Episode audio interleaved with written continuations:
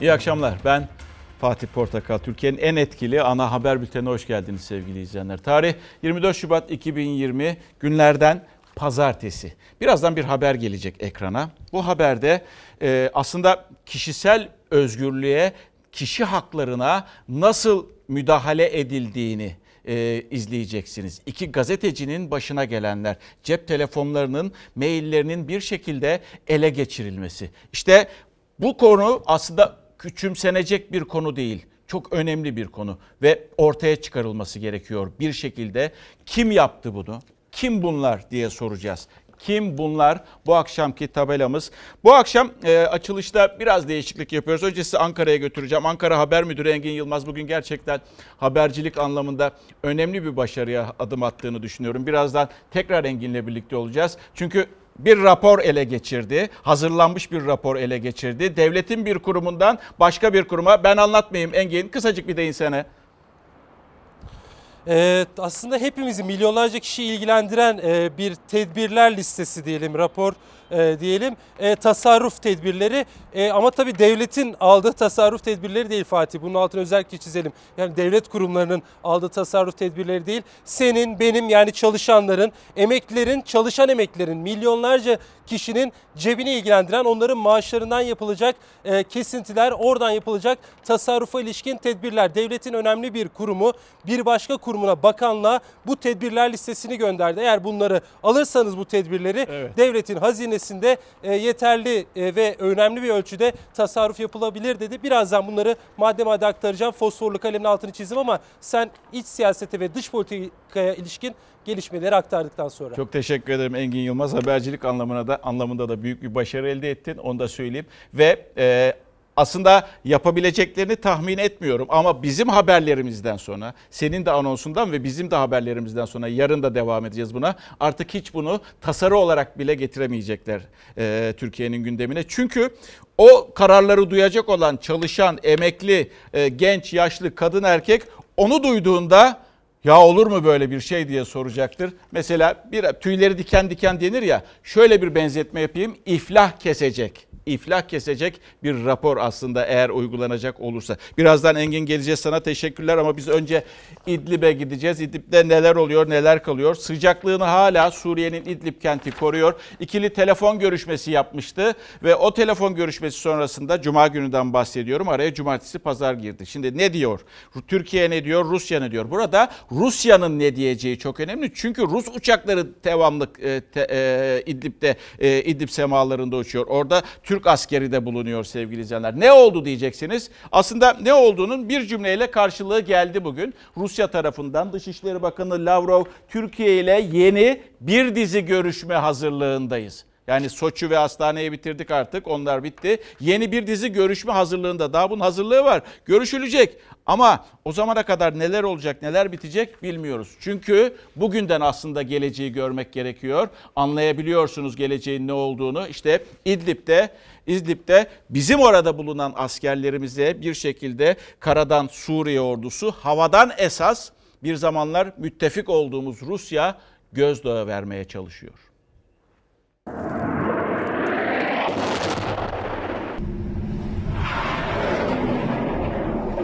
İstanbul'da yapılacak dörtlü zirve öncesi Suriye ordusu İdlib'in güneyine saldırdı. Türk Silahlı Kuvvetleri İdlib'e 50 araçlık yeni konvoy gönderdi. Moskova, Ankara ile yeni görüşmelerin sinyalini verdi. Türkiye ile hazırlandığımız yeni görüşmelerde gerilimi azaltma bölgesinde teröristlerin hüküm sürmemesini nasıl sağlayacağımız konusunda anlaşmayı umuyoruz. İdlib'de hem sahada hem de masada sıcak gelişmeler yaşanıyor. Diplomasinin gözü 5 Mart'ta Türkiye, Rusya, Almanya ve Fransa'nın katılımıyla yapılacak zirvede. Amaç yüz binlerce sivili evlerinden eden çatışmaları durdurmak. Zirveye 10 gün kala rejim güçleri yeni bir saldırı başlattı. İdlib'in güneyindeki Cebel Zaviye bölgesine başlatılan saldırıda Esad güçlerinin hedefi Laskiye ve Halep'i birbirine bağlayan stratejik M4 otoyolu. Esad M5'in ardından M4 otoyolunu da ele geçirerek askeri, lojistik ve ticari anlamda elini güçlendirmenin peşinde. Suriye ordusunun saldırısına Rusya da havadan destek veriyor.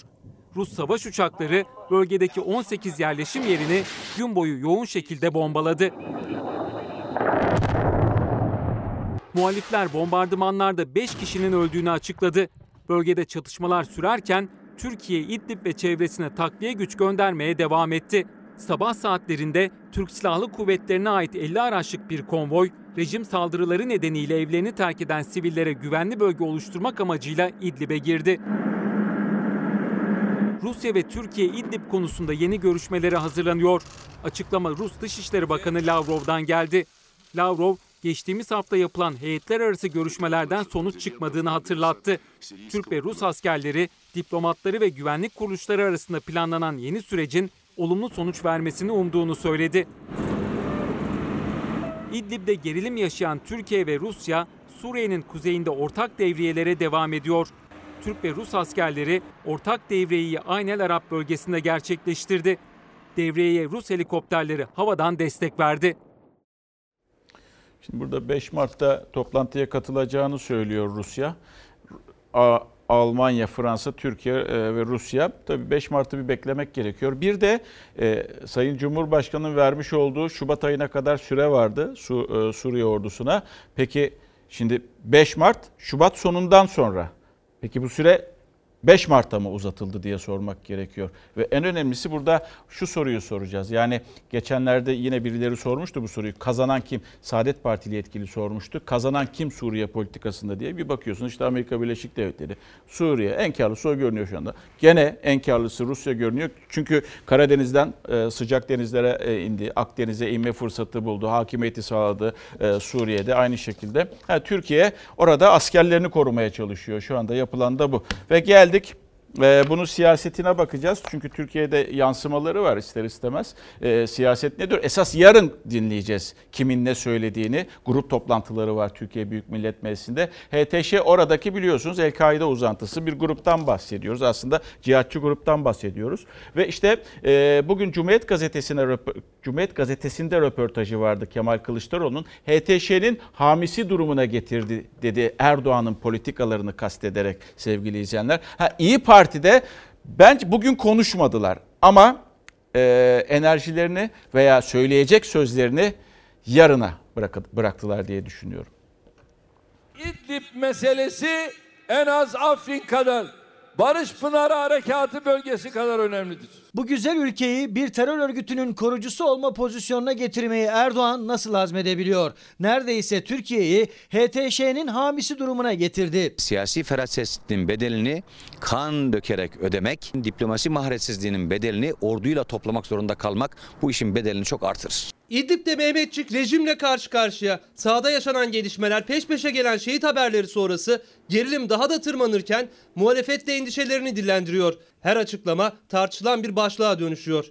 Ben buna savaş diyebilirim. Orada devam ediyor. Yaşananlar savaşsa bundan milletimizin, meclisin neden haberi yok? Niye savaşıyoruz? Suriye ve Rusya'nın cihatçı gruplara yönelik saldırılarında neden taraf oluyorsun? Tek bir Mehmetçiğimizin tırnağı dahi Suriye'nin tamamından daha değerli. Suriye devletiyle çatışma içine girilebilecek bir süreçten kaçınılması gerektiği, askerlerimizin can güvenliğinin maksimum seviyede korunmak için gerekli tedbirlerin alınması gerektiği kanaatindeyiz. Sayın Putin'e de açıkça ifade ettim. Sayın Merkel'e, Sayın Macron'a da ifade ettim. 5 Mart'ta tekrar bir araya geleceğiz. Tekrar bu konuları konuşacağız. Bugün geliyorum, yarın geliyorum, bak gelirsem diye başlayan cümlelerin artık bir caydırıcılığı, biz kendi göbek bağımızı keseriz cümlelerinden sonra tekrar ilave sürelerle buluşturmaya devam ediyor. Bu bizim caydırıcılığımızı, kararlılığımızı örseletiyor sahada. Cumhurbaşkanı Erdoğan Şubat sonuna kadar rejimin mutabakat sınırlarına çekilmesi için süre tanımıştı ama daha sonra Putin, Macron ve Merkel'le 5 Mart'ta kurulacak masaya çevrildi gözler. Muhalefet temkinli. 5 Mart'taki toplantıya Rusya'nın katılıp katılmayacağı kesinlik kazanmış değil. Henüz o toplantının gerçekleşeceğine dair bir somut bilgi elimizde yok. Tayyip Bey'in zirveden ümitli olmasına şaşırıyoruz. Astana'ydı, Soçi'ydi, bunları tanımıyoruz, bunlar çöktü diyen Sayın Cumhurbaşkanı'dır. İdlib haritası da her geçen gün değişiyor. Muhalefet İdlib'de Mehmetçiğin Suriye ordusuyla çatışmasına karşı ama olası bir göç dalgası içinde sınırda önlem alınmasından, tedbirlerin artırılmasından yana. Şimdi burada Heyet Tahrir Şam olarak da açabiliriz HTŞ'yi. Kılıçdaroğlu'nun açıklaması bu yöndeydi. Bir vatandaştan açıklama gelmiş veya ileti var. Emperyalistler senaryoyu yazdı demiş. Bedeli veren kim? Kim bunlar diye de eklemiş. Bedeli veren maalesef işte izliyoruz. Önümüzde senaryo çizilmiş, yazılmış ve izliyoruz. Bu arada İYİ Parti konuşmadı demiştim. İYİ Parti konuşmuş. Suskun değiller, onu da söyleyeyim. Neydi konuşan beyefendi? Yavuz Bey şaşıyoruz dedi. Hala Erdoğan'ın medet ummasına. Yarın İYİ Parti'nin grubu yok. Onu da şimdiden bildireyim. Arkadaşlarım da beni uyardı. Meral Akşener İstanbul'da olacak ama buradan da mesaj verecektir ki diğer partilerin liderleri de mesajlarını vereceklerdir diye tahmin ediyorum. Esas Sayın Bahçeli çıktığında acaba ne diyecek, ne cümleler kuracak? Bu da önemli. Büyükelçi meselesi vardı biliyorsunuz. Viyana'ya atandı büyükelçi olarak. Avusturya'nın başkenti Viyana'ya. Onunla ilgili cümleleri ne olacak? Herkes merak içinde bekliyor. Cumhurbaşkanı'nın, bu arada bir şey daha söyleyeyim. Putin'in mesajları arasında hafta sonu aşırı cihatçı grupların saldırılarının önüne geçemediğini söylüyordu Türkiye'nin. Bir de Suriye'nin egemenliği ve toprak bütünlüğünden bahsediyordu. Zannedersem konuşmalarda da, ikilinin konuşmalarında da bunların altı çizilmiş. Ve geldik hafta sonu Cumhurbaşkanı'nın Libya ile ilgili kurduğu cümlelere. Aslına bakacak olursanız bu kadar sır verilebilir mi veya verilmesi gerekir mi? Libya ile ilgili net konuşmak gerekir mi? Çünkü Türkiye orada bulunuyor. Saraj'ın çağırması sonucu oraya gitti. Evet, orada askeri eğitim veriyor vesaire. Bir takım faaliyetleri de mutlaka sahada vardır diye tahmin ediyoruz. Ancak çok fazla konuşmuyoruz Libya meselesini. İşte bu konuşulmadık ortamda Cumhurbaşkanı devreye girdi hafta sonu. Ve İzmir'de bir otoyol açılışı vardı. Orada otoyol açılışında sırları, Libya sırlarının bir kısmını paylaştı ve orada bir cümle kurdu. O cümle aslında çok yadırgandı. Şehitlerimiz var dedi. Ama bunu ifade ederken şehitleri bir sayı olarak anlatıyordu aslında. Şehit var. Oradaki cümleyi de görüyorsunuz. Ardından gelen cümle ise Şehitler Tepesi boş kalmayacak oldu. Tabii birkaç tane şehidimiz var. 100'e yakın orada o lejyonerlerden etkisiz hale getirdi. Şehitlerimiz için tane ifadesi kullanması hepimizi üzdü, incitti. Şehitlerimizden ve milletimizden özür dilemesini bekliyorum. Şehitlerimizle ilgili kullanılan özensiz cümleleri yaralayıcı, hırpalayıcı buluyoruz. Cumhurbaşkanı Erdoğan'ın Libya'dan ilk şehit haberini verirken birkaç tane ifadesini kullanması siyasetin tansiyonunu yükseltti. Muhalefet cephesinden tepkiler birbiri ardına sıralanan Libya sorularıyla geldi. Niçin açıklamıyorlar? Kaç şehidimiz var bilmiyoruz. Bizim Mehmetçiğimiz neden Libya'da şehit oluyor? Suriye'de terörle mücadele için varız. Libya'da niçin varız? Biz gizli bir savaş mı yürütüyoruz? Birkaç tane şehidimiz var. Şehitler Tepesi boş kalmayacak. Şehitler Tepesi boş kalmayacak cümlelerini çok hissiz buluyoruz. Bu hissizliğin sebebi ne? Cumhurbaşkanı üstü kapalı cümlelerle Libya'dan şehit haberini verirken bir kritik bilgiyi daha paylaştı.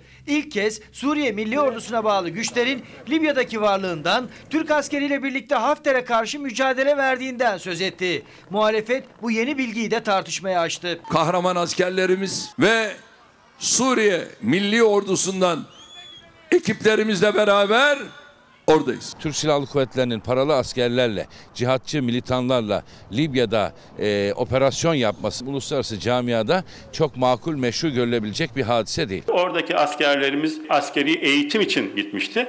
Ama tabii ki bu tür olaylarda oluyor. Sayın Cumhurbaşkanı'nın yaptığı uygulamayı destekliyoruz. Muhalefetin sert eleştirilerine karşın Cumhur İttifakı ortağı MHP, Erdoğan'ın arkasında dururken Türkiye'nin Libya politikasını savundu. Libya tezkeresinin meclisten çıktığını hatırlattı. CHP ise Libya'da yaşananlarla ilgili Erdoğan'a meclisi bilgilendirmesi çağrısı yaptı. Derhal kapalı bir oturum yapmalı. Bizzat Erdoğan gelip Türkiye Büyük Millet Meclisi'ne bilgi ve hesap vermelidir.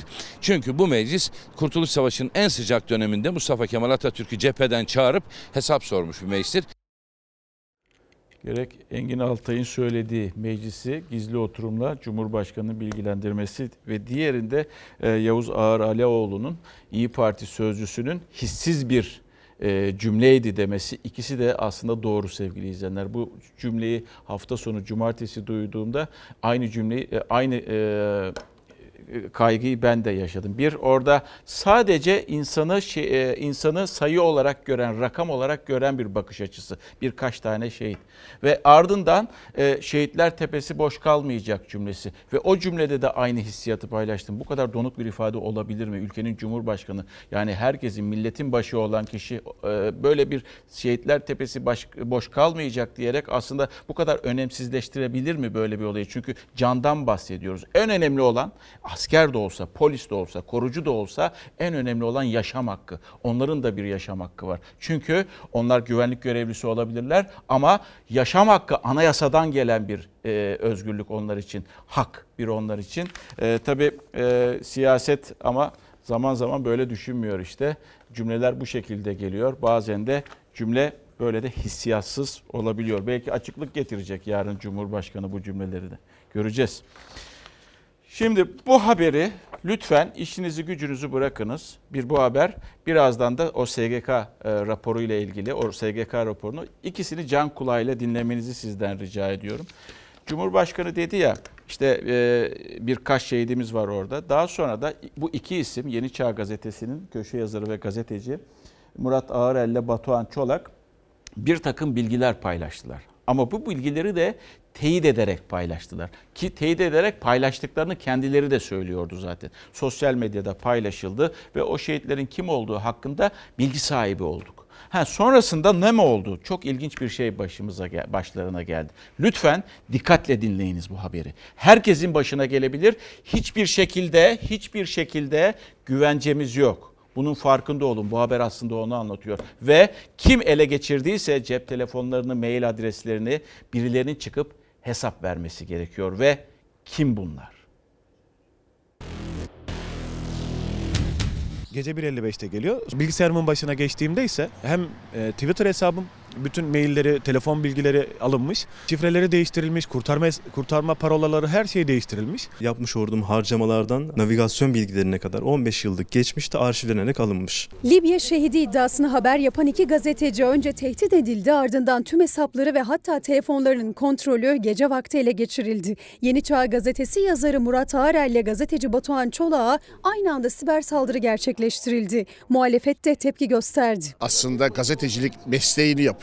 Bu medya kuruluşlarına basınç uyguluyor. Tabii birkaç tane şehidimiz var. Devletin en yetkili ağzından çıkan bu cümlenin ardından herkesin aklındaki soruydu: şehitlerimiz kimler? Yeni Çağ Gazetesi muhabiri Batuhan Çolak, Erdoğan'ın sözlerinden sonra yayınladı haberini. Cumhurbaşkanı Erdoğan'ın birkaç şehit var Libya'da demesinden sonra gazetecinin de bir görevidir kamuoyunu bilgilendirme.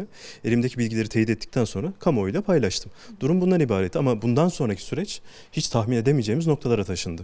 Biz tabii ki doğrulatmadan hiçbir habere girmiyoruz. En yetkili ağızdan Sayın Cumhurbaşkanı'nın mitingde bunu dile getirmesinden sonra dedik ki evet. Haberin devamını ise aynı gazetenin yazarı Murat Ağarel getirdi. İki gazeteciye gece saat 01.50'de siber saldırı yapıldı kimliği belirsiz kişiler tarafından. Habere ilişkin paylaşımlar silindi, telefonlarının kontrolü ele geçirildi. Doğrulama kodları geldi o gün 1.51'de.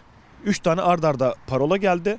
Bu kişiler bu mesajları görmüşler, doğrulama kodunu, hesaplarımızı ele geçirdiler. Bana yapılan sonraki günlerde sizlere de yapılacak, aynı meslektaşlarıma da yapılacak ya da vatandaşın, toplumun içinde bulunan bütün kesimlere yapılacak. Aldığım tehditler öyle böyle tehditler değil. Evimin koordinatlarını verecek kadar ileriye gittiler. Ağarel, telefonunu ele geçiren grup ve güvenlik açığı yaratan operatör hakkında suç duyurusunda bulunacak. Muhalefetse gazetecilerin hesabı nasıl ele geçirildi, bunun yanıtını bekliyor yetkililerden. Buradaki gayeyi de anlıyorum. Biz sadece gazetecilik yaptık. Ve gazetecilik yapmaya da devam edeceğiz. Devletimizin, milletimizin en az onlar kadar yanındayız. Hukukun yanında ve hukukun üstünde inanarak mücadeleme devam edeceğim. Erdoğan'ın da kamuoyunu keyfine, kafasına göre bilgilendirmesi asıl bir suç, asıl kabahat, görev kusuru, görev ihmali, görevi suistimaldir. Bir son dakika vereyim, son bir bilgi vereyim.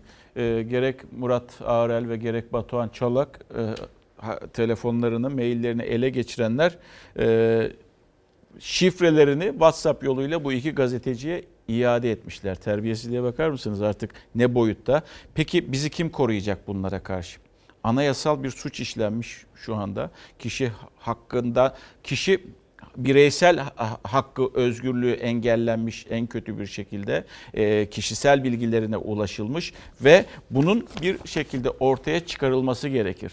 Yani bunu kim yaptı? Bunu kim yaptıysa bunun ayaklarının da ortaya çıkarılması gerekir. Bu tek başına yapılabilecek bir hackleme veya ele geçirme operasyonu değil. Yani İçişleri Bakanlığı'nın, Adalet Bakanlığı'nın olayın içerisine, hatta Cumhurbaşkanı'nın bilakis talimat vererek bu olayın çözülmesi, bundan sonra bu ülkede ne derece güvenli yaşayabiliriz, ne derece güvenli konuşabiliriz, ne derece güvenlik içerisinde iletişim sağlayabiliriz sorularının sorulmasına neden olur ki, eğer önlem alınmaz ise siz olun, yine de dikkatli olmaya çalışınız.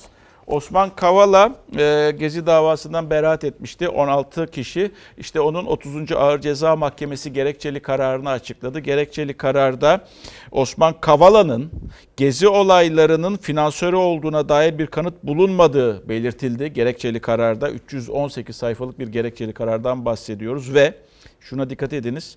Yargıtay içtihatları ve zehirli ağacın meyvesi de zehirlidir ilkesi de göz önüne alındığında iddianameye konu tapelerin yasak delil mahiyetinde bulundukları kabul edilmiştir dedi. Gerekçeli kararda bu şekilde de açıklandı. Ve bu, biliyorsunuz, bu iddianame de en başta 2013 yılında FETÖ'cülükten alınan polis ve savcılar tarafından hazırlanmıştı. O şekilde yargılanmaları da devam ediyordu o iddianame üzerinden. Bu da ayrı bir dikkat çekici konu. Şimdi geldik. Yine dediğim gibi, lütfen işinizi bırakınız, gücünüzü bırakınız. Çünkü bu herkesi ilgilendiriyor. Bu çalışanı ilgilendiriyor. Bu emekliyi ilgilendiriyor. Bu emekli çalışanı ilgilendiriyor. Emekli olup da çalışanı ilgilendiriyor. Kadını ilgilendiriyor, erkeği ilgilendiriyor bu haber. Birazdan zaten detaylarını paylaşacağız. Şimdi önce bir emeklilere gideceğiz. Biliyorsunuz, emeklilik, evet, en son ulaşılmak istenen bir noktadır çalışanlar için. Çünkü rahat edeceklerini düşünürler emekli olduğunda. Ne var ki Türkiye'de emekli olduğunuzda rahat edemiyorsunuz. Bir de bütçe açığı var. Bir şekilde onu hafifletmek gerekiyor. SGK işte bir talepte bulundu ilgili bakanlıktan. Yani emekli maaşlarından %5 kesinti talebiydi bu. %5 sağlık kesintisi. Niye yani? Ben şimdiye kadar 25 sene prim ödemişim. Niye daha bir de %5 kesiliyor emekli olduğum halde? Bir o kalmıştı, almadık. Onu da alsınlar cebimizden. İlaç parası, muayene farkı, bilmem ilaç farkı. Maaşın hemen hemen çoğu gidiyor diyeceğim yani. Emekli maaşının önemli kısmını sağlığı için harcıyor. Yıllardır çalışırken sağlık primini de ödeyen emeklinin maaşından yeni kesinti gündemde. Hazine ve Maliye Bakanlığı istedi, SGK çalışmayı yaptı. SGK'nın yaptığı hazırlık içindeki en dikkat çeken madde belki de tüm emeklileri ilgilendiriyor. Gelir durumuna bakılmaksızın bütün emeklilerden %5 sağlık kesintisi yapılacak. Hazineye yetmiyor tabii. Daha çok destek olacağız demek ki. Ne kadar maaş alıyorsunuz efendim? 1200 lirayla ne yapıyorsunuz? Ya hiçbir şey yapamıyoruz, işte sağlığa harcıyoruz. Hazine ve Maliye Bakanlığı'nın tasarruf tedbirleri kapsamında Sosyal Güvenlik Kurumu bir çalışma yaptı. Emeklilerin maaşından yapılacak kesintiyle hazineye kaynak yaratılabileceği hesaplandı. %5 sağlık kesintisi demek, 1200 lira maaş alan bir emeklinin maaşından 60 lira kesilmesi demek. 2000 lira maaşlı bir emekliden kesinti 100 lira olacak her ay. 2324 lira asgari ücret tutarında maaş alan emeklinin maaşı ise 116 lira kesintiyle 2208 liraya düşecek. İstemiyoruz. Biz ne yiyek ondan sonrasını? Hem ilaç için hem de muayene parası istiyorlar ayrıyeten. İsyan ederim yani. 600 lira doğalgaz, 120 lira su, ev kirası 600 lira. Hakkımı helal etmiyorum kesilirse. Ay sonunu nasıl getireceğini kara kara düşünen milyonlarcası asgari ücretinde çok çok altında ücret alan emekliler maaşlarından %5 sağlık kesintisi yapılma ihtimaline öfkeli. 20 milyar borcum var. Neden? Buradan çekeyim, oraya yatırayım, oradan çekeyim, oraya yatırayım. Ben emekli olalı 14-15 sene oldu. Daha bankadan kurtulamadım yani. SGK'nın hazırladığı tasarruf raporunda 2015 yılına kadar %15 kesilen, sonra %10'a düşürülen ve 2016'da kaldırılan sosyal güvenlik destek priminin geri getirilmesi de var. O zaman bana düzgün maaş versin, çalışmayayım. Tasarruf tedbirleri kapsamında çalışanın vefatı halinde eşine bağlanan ölüm aylığında da yaş sınırı getirilmesini önerdi Sosyal Güvenlik Kurumu. 50 yaş altı, 40 yaş altı ya da 30 yaş altındaki dul eşlere ölüm aylığı bağlanmayabilir önerisinde bulundu. yaş sınırını belirleme yetkisi bakanlığa bırakıldı. Verin diyor, bütçeye verin parayı. Ama nasıl verirseniz verin. Doğru söylüyor efendim. Verin ama nasıl verirseniz verin. Hep bana verin. Ben sizden kepçeyle alayım. Ben sizden kepçe alayım, kaşıkla vereyim, çay kaşığıyla vereyim. Hep tasarrufu siz yapın. Devlet olarak ben yapmayayım. Hep tasarrufu vatandaş yapsın, birey yapsın. Lüks arabalar alınsın, uçaklar alınsın, onlar alınsın, bunlar alınsın. O kadar da değil artık. Bak vatandaşın burasına kadar gelmiş. Engin karşımda, bıçak artık bıçak sırtı derler ya. Engin'cim bıçak sırtı durumda. Yani eğer bu SGK'nın tedbir çalışılması istenen SGK çalışması veya raporu Hazine Bakanlığı'na gidip de oradan da ileride uygulanacak olursa zaten iktidarın bir daha iktidara gelme şansı olmaz. Öncelikle seni kutluyorum. Nasıl oldu bu? Nedir bu olayın? İçeriğini bize anlatır mısın? Tamamen şöyle bir bilelim, kafamızda netleştirelim. Aslında %5'lik kesinti haberi bugünkü gazetelerde vardı. Onu biraz araştırırken doğru mu diye onu doğrulatmaya çalışırken aslında o kadarla sınırlı olmadığını, yani birkaç maddeyle sınırlı olmadığını öğrendik ve devamı olduğunu, aslında SGK'nın çalışmasının daha kapsamlı olduğunu öğrendik ve bu aslında şunun altını çizmek lazım. Fatih Portakal öyle birkaç günlük, birkaç haftalık bir çalışma değil. Rapor elimde. Şöyle altını çizdim madde yıldızlar koydum, emeklileri, çalışanları ilgilendiren birkaç sayfalık aslında 107 maddelik bir çalışma şeklinde geldi. Tabii çalışanların lehine sayılabilecek maddeler de var ama emeklileri ve çalışanları çok üzecek maddeler de var. Bu SGK'nın çalışması ve biraz önce altını çizdiğim gibi böyle birkaç günlük ya da birkaç haftalık değil, birkaç aydır süren çalışma. Hazine ve Maliye Bakanlığı SGK'dan çalışmasını istedi. Tasarruf tedbirleri kapsamında neler yapılabilir? SGK'da oturdu, bürokratlar da oturdu. Neler yapılabilir? Onun altını çizdi. Çok mu yontmuş? Biraz önce verdik emeklere. Bizden yana çok mu yontmuş? Hani derler ya yont hep bizden yontmuş. Bizden yana çok mu yontmuş? Yani evet. Biraz...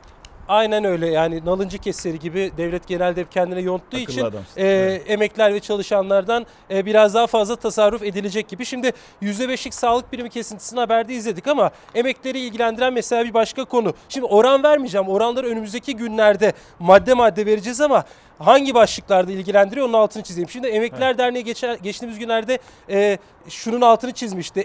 Ödenen ek ödeme, maaşlara ek ödemeler var emeklilerde. Evet. Onun %5'ten %10'a çıkarılmasını talep etmişti Emekliler Derneği. SGK bırakın %10'a çıkmasını, düşürülmesini istiyor. Kaç puan düşürülmesini istiyor? Önümüzdeki günlerde biz vereceğiz. Söylemeyeyim istersen önümüzdeki günlerde haberlerde izleyelim. Tabii. Mesela 60 yaş altı emeklilerin yaşlılık aylıklarında genel sağlık sigortası primi kesilmesi. Yine belirli bir oranı var. Böyle bir oran yoktu, bu geliyor. Mesela çalışanlarla ilgili muayene katılım payının %... artırılması, büyük bir oran, öyle küçük bir oran değil. Onun altını çizeyim. Reçete payının artırılması, emeklilerde ilaç katılım payının belirli bir oranda artırılması. Engin, emekli dedin, bir bekle, emekliyle ilgili bir haberimiz var. Onu verelim çünkü bakın sevgili izleyenler, emekliden bahsetti ya, bayram ikramiyesi vardır emeklilere, veriliyor her bayramda. Kurban Bayramı'nda, Ramazan Bayramı'nda ve Kurban Bayramı'nda 1000'er lira. İşte o SGK'nın hazırlamış olduğu çalışma içerisinde böyle bir tavsiye de var. Emeklinin bayram ikramiyesi kesilsin diyor tedbir raporunda. 2 milyar 380 lira maaş alıyorum. Bunun 1 milyar 750 bini evim yandı, kredi çektim, evime ödüyorum. Şimdi boncuk satmaya iş arıyorum. Bir günde mecbur çalışmak zorundayız, çalışmazsak aç kalırız. Bütün bankalara kredi kartım borç. Zorlu hayat şartlarında yılda 2 kez nefes aldırıyordu bayram ikramiyeleri emeklilere ama SGK çalışan emeklilere ikramiye verilmemesini önerdi. Maaşı net asgari ücretin üzerinde olan, yani 2324 lira ve üzerinde maaş alan emeklilere de bayram ikramiyelerinin verilmemesi bir başka öneri. Ağlanacak halimize gülüyoruz maalesef. Gerçekten çok üzüldüm. Biz hatta daha hani artırılmasını bekliyorduk. Madem ekonomide her şeyde çok iyiyiz, bunun kesilmemesi lazım. 1000 liralık ikramiyenin emeklilerimize ikinci ikramiyelerini inşallah Kurban Bayramı öncesi takdim ediyoruz. Dedim ya, ne aldanan olacağız ne aldatan olacağız. Cumhurbaşkanının seçim vaadiydi. 2018 yılında iktidarın 100 günlük programına da girdi. Ramazan ve Kurban bayramlarında emekliye biner lira ikramiye 2 yıldır da veriliyor. Ama hazineye kaynak yaratmak adına emeklinin bayram ikramiyesinin kesilmesi gündemde. Şimdi seçim falan da yok. Kaldırabilirler. Kredi borcum var. Doğalgazı var. 475 lira elektrik. Sen var ya sen... Bitti. Yani çok doğruları söylüyor ya. Hanım da emekli, vallahi tallahi tam 65 bin lira borcumuz var. Torunlarım var. Hepsi okuyorlar yüksek okullarda. Onlara destek. Onun için mücadele ediyoruz, çalışıyoruz. Balıkçı İsmet Baba tam 90 yaşında ve 70 yıldır da çalışıyor. Aslında kendisi emekli ama hala tezgahının başında çünkü torunlarının okumasına yardım ediyor. Hükümetse İsmet Baba gibi çalışan emekliden tasarruf etmenin formüllerini arıyor. Hazine ve Maliye Bakanlığı istedi. SGK'da tasarruf kalemlerini hazırladı. Onlardan ilki çalışan emeklinin bayram ikramiyelerinin kesilmesi. Haklılar yani ikişer saray yap. Yaptırıyorlar. Tank palet satıldı. Şeker fabrikaları satıldı. Emekliler zaten aç. Ne olacak? 2 ikramiye de almayı versinler. Hiç olmazsa daha başka şeyler satılmasın. Sadece çalışan değil, tek maaşla geçinmeye çalışan emeklilerin de yılda 2 kez aldıkları bayram ikramiyelerinin kaldırılması gündemde. SGK 2 seçenek sundu Hazine ve Maliye Bakanlığı'na. İlki brüt asgari ücretin üzerinde emekli aylığı alanlara ikramiye verilmemesi. İkinci seçenek ise net asgari ücretin üzerinde emekli aylığı alanlara ikramiye verilmemesi. İkinci seçenek hayata geçerse 2324 liranın üzerinde maaş alan emekli bayram ikramiyesi alamayacak. Bu da emeklilerin %80'i demek. Engin, şimdi bunu paylaştık. Tabii sormak gerekiyor bizi izleyenlere. Şu anda evinizde, bulunduğunuz yerde, nerede bulunuyorsanız bu haberleri izlerken hangi yüz ifadesiyle ilgili izliyorsunuz bizi? Kızarak mı? Artık ya alıştık gülerek mi? Ama gelen mesajlara bakıyorum. Bak kulağın mesajda olsun. Yasemin Hanım demiş ki SGK kısaca diyor ki hasta olacağına öl. Doğru mu? Kaşıkla verdiler, kepçeyle alacaklar demiş. Bir de başka bir mesaj var. Emekliler olarak geçinemiyoruz derken dalga geçer gibi maaşlardan kesinti yapılacak deniyor. Ama şunun altını çizelim. Bu bir çalışma şu an için değil mi? Niyet. Tam da öyle Fatih. Bunun altına özellikle çizmek lazım.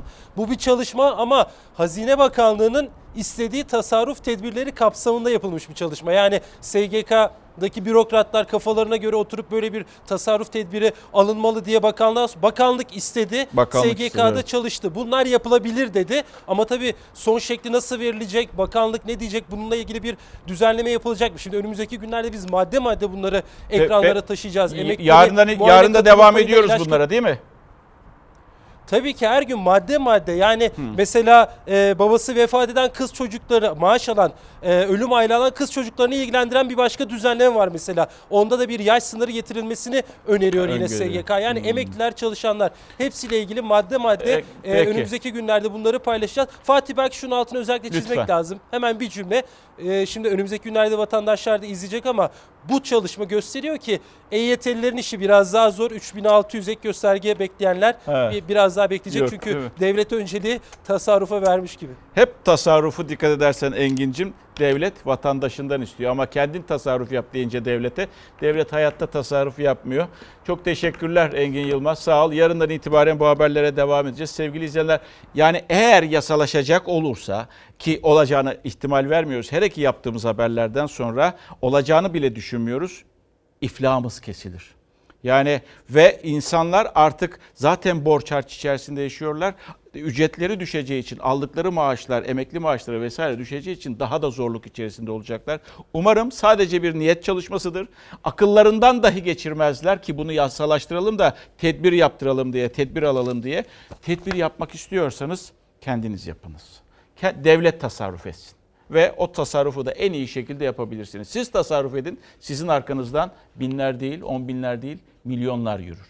Ve geldik kıdem tazminatı. İşte bakın bu da fon yapmaya çalışıyorlar. Ve bir kez daha sendikalar diyor ki kıdem tazminatını, çalışanın kıdem tazminatını fon yapmayın.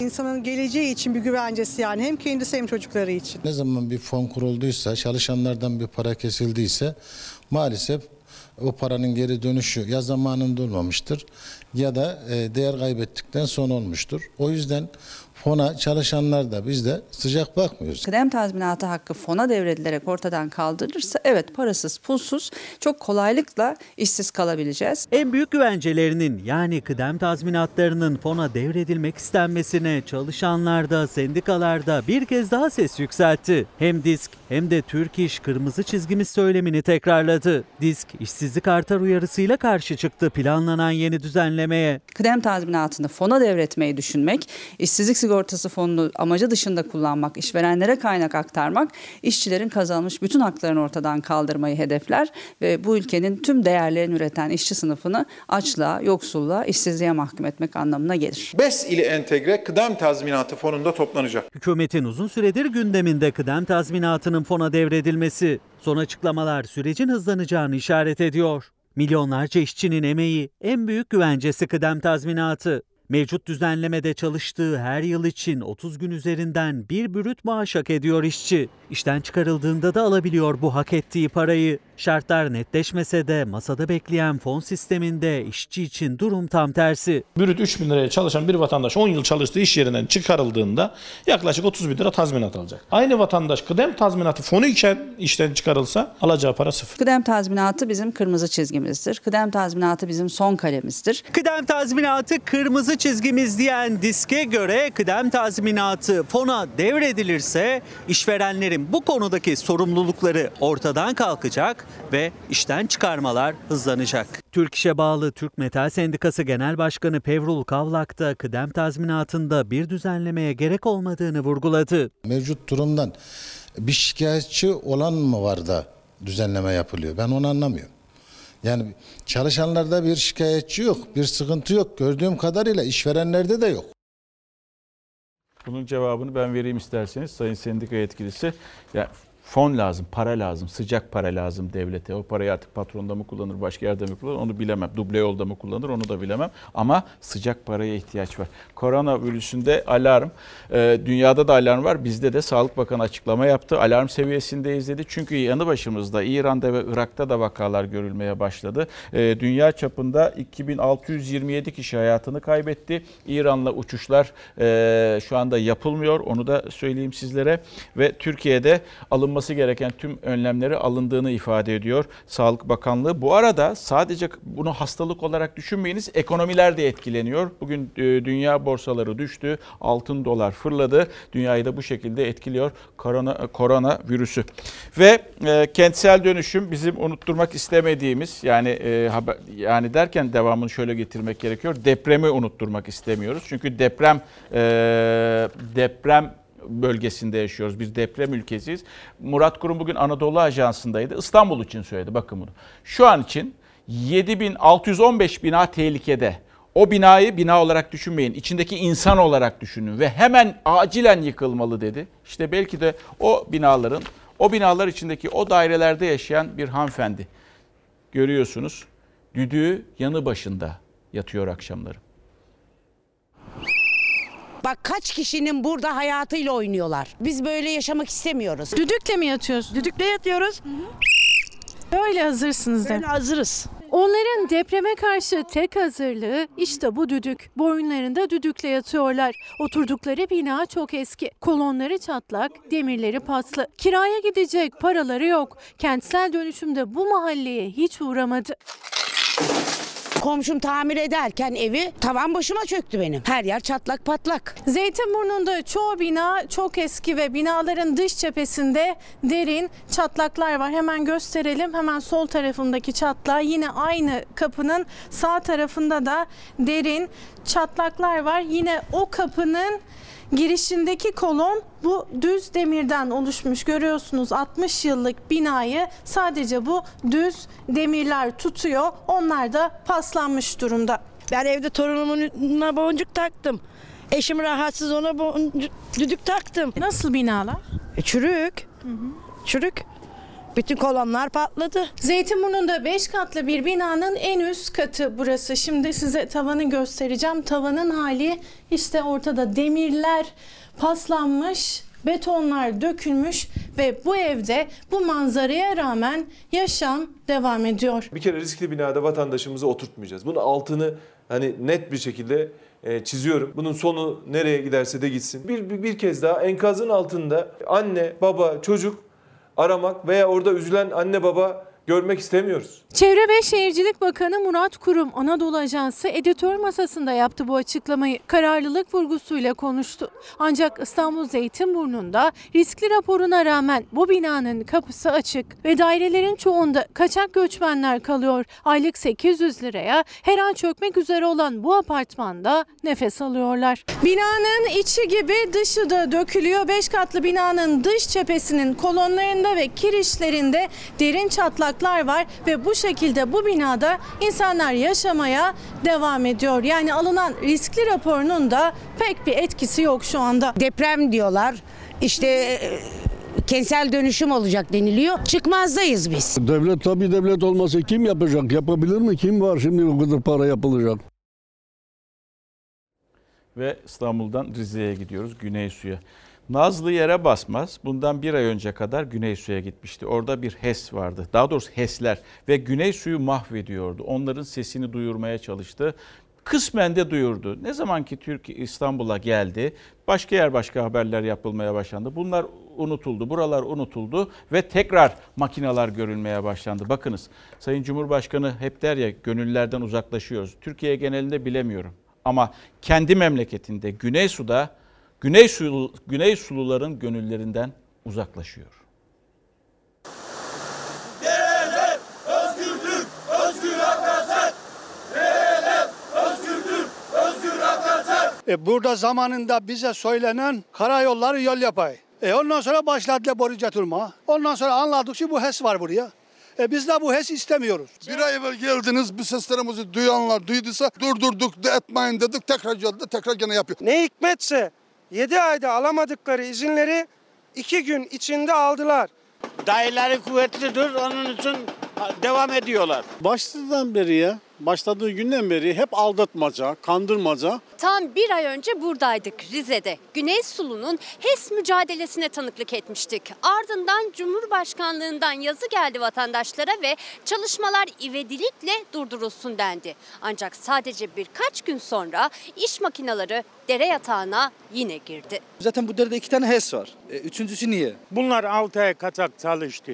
Bu 3 gün içinde ne oldu da hemen her şeyi tamamladılar, başladı. Cumhurbaşkanı Erdoğan'ın da memleketi Rize Güneysu'da Gürgen Deresi üzerindeki HES inşaatı için köylüler CİMER'e dilekçe gönderdi ve yanıt geldi. Yanıtta inşaatın köylünün de iddia ettiği gibi yasal izin olmadan çalıştığı kabul edildi ve para cezası uygulandı. Bir de çalışmaların durdurulması gerektiği şirkete bildirilmiştir denildi.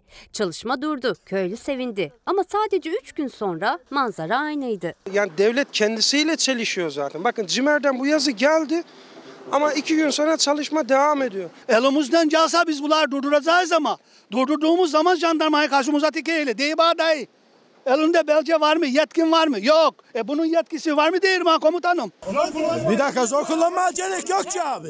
Neyin zorunu kullanıyorsunuz abi? Anayasal hakkımı yaşam mücadelesi için kullandım. Kamyonun önüne durduğum için gözaltına, apar topar gözaltına alındım. Devlet vatandaşın yanında değil, şirketin yanında. Hukuksuz HES'ler köyümüzden defol. Güneysulu her gün kamyonların arasında, borular döşenmeye devam ederken, iş makineleri derenin taşlarını kırarken onlar kederli izliyor olan biteni. Bir yandan da yürütmenin durdurulması için açtıkları davanın sonuçlanmasını bekliyorlar. Yerel yönetimlerden devletin en üst makamına kadar herkese kırgın ve küskünler. Biz köylü, zavallı köylü, tamam mı? Oy sırasına geldi mi kapı kapı dolaşırlar. Ben de muhalefet değilim. Ben AK Partiliyim, sağ koliyim. Ama bir Celu'da bizim halımızı hiçbir tane sormadı buraya. Ha, reyimizden sahipsiz kaldık. Bak zamanında ben AK Parti'nin ilk döneminde 2 dönem delegeliğini yaptım. Şimdi sesleniyorum ben buradan. Sen bu vatandaşın derdini dertlenmek için bir gelirsin bu köye. Ama emir veriyor. Jandarma çık, vatandaşı topla, karakola getir. Biz insan değil miyiz yani? Biz bu devlete vergi mi vermedik, çalışmadık, bir şey noksanlık mı yaptık, oy mu vermedik, hepsini verdik. Onların paraları var, bizim oyumuz var. Evet, onun da bir zamanı gelecek. İşte Güneysu'lu vatandaşlar çevreye sahip çıkmaya çalışıyorlar. Mesajlarını gönderiyorlar. Ve kendilerini ve yaşadıkları yere sahip çıkmaya çalışıyorlar. Çevre demişken biliyorsunuz Ege'nin çok güzel koylarından biri var. Haritadan bulduk orayı zaten. Gökova Körfezi biliyorsunuz. Bodrum'dan kıvıldıktan sonraki ilk körfez o Ege'de. Ve orada Cumhurbaşkanlığı'nın sarayı var. Sadece bu Cumhurbaşkanı değil, bundan öncekilerde de vardı zaten. Ve o Değirmenbükü olarak adlandırılır orası. Değirmenbükü koyu derler oraya. Ve Değirmenbükü'nün içerisinde de Okluk koyu var. Duymuşsunuzdur orayı. Ve Okluk'ta iki senedir hummalı bir çalışma var. Oraya Cumhurbaşkanlığı Yazlık Sarayı yapılıyor. Yapılsın, itirazımız yok. Elden geçiyor daha doğrusu. Tadilat yapılıyor. Ağaçlar oldu, kesildi mesildi, karayoldan kapattı. Şimdi deniz yolundan kapatıyorlar. Orası Türk turizmi için önemli bir koy. Diyeceksiniz ki ya başka koy mu yok? Var, bir sürü var. Ama orası da önemli bir koydu. Ve bir kişi, bir aile, çevresi için sadece o koy rahat etsinler diye kapatılıyor. On binlerce kişi, yüz binlerce kişi oraya giremeyecek. Bu güzelliği göremeyecek. Koca koyu millete neden kapatıyorsunuz diye sormak gerekir. Çünkü kapatmışlar artık. Güvenlik gerekçesiyle diyorlar. En azından kendinize ait olan bölümü kapatabilirsiniz. Oranın güzelliğini tüm dünya insanları görebilir, yaşayabilir ve onu dünyaya anlatabilir. Umarım bir kez daha gözden geçirirsiniz sevgili izleyenler. Reklam. Kapatıyoruz sevgili izleyenler. Bizden hemen sonra yeni bölümüyle Yasak Elma dizisi ekranlara gelecek. İzleyebilirsiniz yarın. Daha mutlu, daha huzurlu, daha güvenli bir dünya ve tabii ki Türkiye'de buluşmak umuduyla. Hoşçakalın.